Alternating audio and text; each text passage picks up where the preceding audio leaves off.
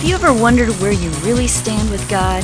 Are you overcome with feelings of guilt because of things you've done wrong? Are you tired of religion that focuses on rules that you can't keep? Have we got good news for you?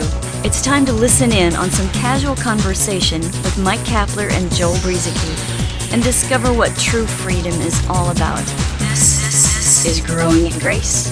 Okay, time to let our hair down and relax. Take a little breather from life and focus on the goodness of God's love for you and me. We're talking about the gospel, the good news. I'm Mike Kapler, Joel Brueseke with me here on Growing in Grace. Man, in this heat and humidity, it's hard to let my hair down. It gets all frizzy. I just got the type well, of hair. I've always had that problem, but I'm having an even bigger problem with that these days. Letting my hair down isn't going to happen anymore, I don't think. but it is good to take a deep breath and get a breath of fresh air and enjoy the goodness of God and the gospel and everything that He has provided for us.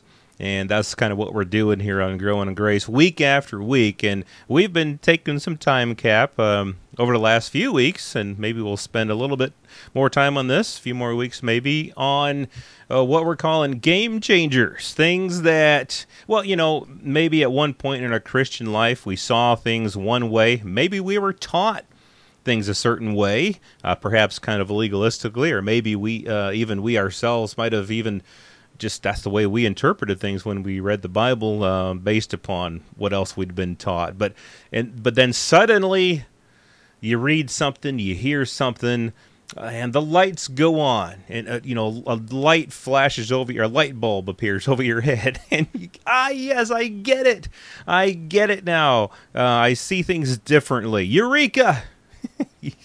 and uh, and it just provides just a you know breath of fresh air for you, and uh, you're relieved, and you're able to um, enter more and more into that rest that God has promised us. And so we're going to be talking about some more of these game changers this week.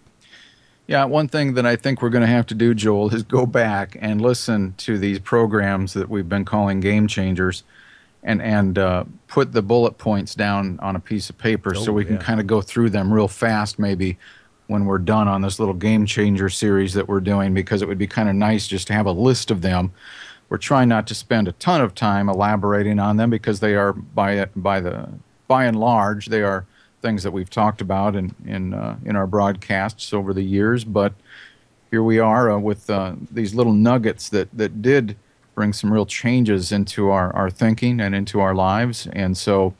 Uh, but that's something I think we ought to do is, is list them out. That would be a really good idea. I think we could, uh, like you say, take some time, listen to the programs, bullet points, just kind of highlight the, the, the, the, points that we made and and somehow make that available to people. Yeah, Definitely something yeah, to do. starting with me. Make it available to me first, you then you, then everybody You were the else. one that was going to be making the list. and, the, and then the last shall be first. That's why I'm going first, so I can be last. All right, and you'll get the last laugh. Even though these things are funny, right we're serious here, man. We're serious. Well, anyway, some serious stuff. If Cap, have you ever read the Old Testament? some in some of those stories.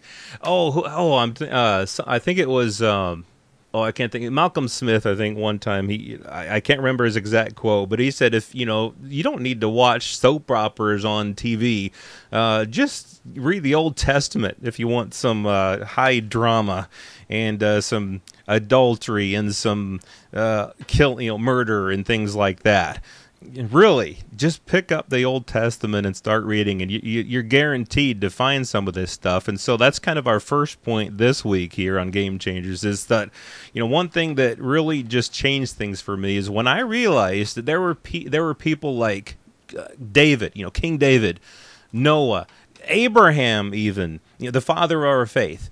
Uh, these people who did some pretty nasty things to other people and yet they were included either in Hebrews 11 Hall of Faith as as people of faith or somehow in the Bible were credited as being people of great faith, people, a man after God's own heart. That's what David was called.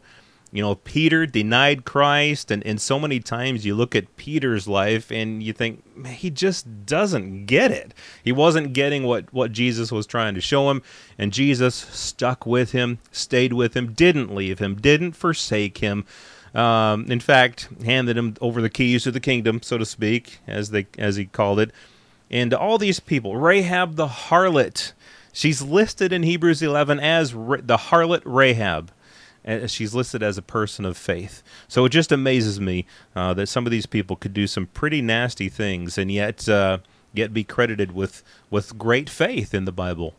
Yeah, the Old Testament. You're you're right about the soap opera thing. I, I think that uh, you know lies, deceit, people who never seem to work, unhappy marriages, and the list goes on and uh, of course the, the Old Testament is often so so misunderstood by by many, including myself. mm-hmm. Thank goodness for the new the new covenant. Um, but you're right. In, in, Hebrews chapter 11, here this could be a game changer for somebody out there to come to the realization that the writer in Hebrews, uh, talking about this new covenant, comparing it to the old throughout most of the book, and then taking time out here in Hebrews 11 to, to point out some of these people, as you said, Joel, Rahab the harlot. I mean, even identifying her that way tells you something. Uh, but she's in the hall of faith. David the murderer, the adulterer, Moses the murderer, and the list goes on. And and these are just some of the people that you know that what they did didn't necessarily affect faith mm-hmm. and and who they really were. Uh, David, uh, the, the man after God's own heart. I mean, even though he made mistakes, and some of them were big ones, mm-hmm. probably uh, at least as big as anything that you've ever done. Just think about that. I mean, and the reason this is so important, Joel, is because there are a lot of people. I was one of them. I'll bet you were. In fact, I'll bet most of the people listening, at least at one time in their life, were in the same mentality, the same position in their thinking. And that is, I've done something wrong. I, am now not sure where I stand with God. God is going to be angry at me. I, I'm not going to be able to receive the blessings that God has for me because of how I, I let him down, how I blew it, how I did the wrong thing. And, and then they, they never really experience the, the fullness of the life of Christ. I mean, the life of Christ, it's there. It's just that they never really are able to experience it the way God would like them to. Mm-hmm. Yep, indeed, and and it's just uh, that is definitely a mindset that we really do need to change in the church today because so so many people, like you say, Cap, and I was like this, and like you said, you were like that, and got this mindset that when we do something wrong, that God is suddenly against us, that we've got to get back quote into his good graces, which is an oxymoron, and uh, it's that we've got to somehow make ourselves right with him again, or he's going to have his face turned from us. I even saw somebody on Facebook just uh, yesterday or today saying that you know if, if you're living in sin, then you're not going to be able to hear from God. But that that's not the point. That's that misses the point of the gospel. Uh, that we've all done some pretty nasty things, some nastier than others, but God remains faithful to us because our behavior, while He may or may not be, quote, pleased with some of the things that we do, it doesn't affect the fact that we are His beloved children, that He loves us more than we can even imagine and that he never leaves us. He never turns his back on us even when we do stuff like even, if we did some of the stuff like what david did or uh, abraham or uh, rahab the harlot or, or peter denying christ and and all this stuff he never turns his back on us uh, because he is so faithful and so full of grace you know far beyond what we can imagine and so uh, we need to get this mindset right that that He's for us, even when uh, we've messed up. Yeah, and you know these these were people who were, you know, under the old covenant too. I mean, they Christ had not died, and and righteousness had not been revealed yet. The righteousness of God by faith, and and you mentioned Abraham, Joel. I mean, you talk about a guy making a big mistake.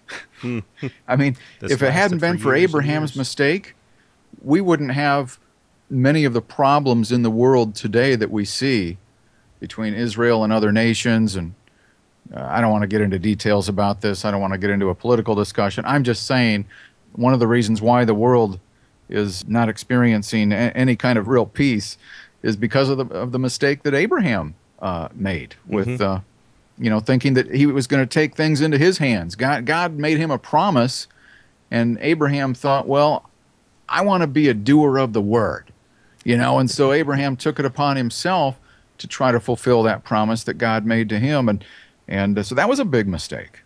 Yep, Abraham made that mistake, and even the the lying when he a couple different times when he went into uh, a different country and and uh, lied about uh, his you know Sarah being his wife, uh, also that he could save his own butt. Basically, I mean he lied to save himself, and uh, it worked, but uh, yet you know, I'm just the the point being, in, in, well, he got found out, but I mean, in the end, everything was okay. But still, the point being that he did some pretty nasty things, and and um, David sending uh, Bathsheba's husband to the front lines of war purposely to make sure that he got killed.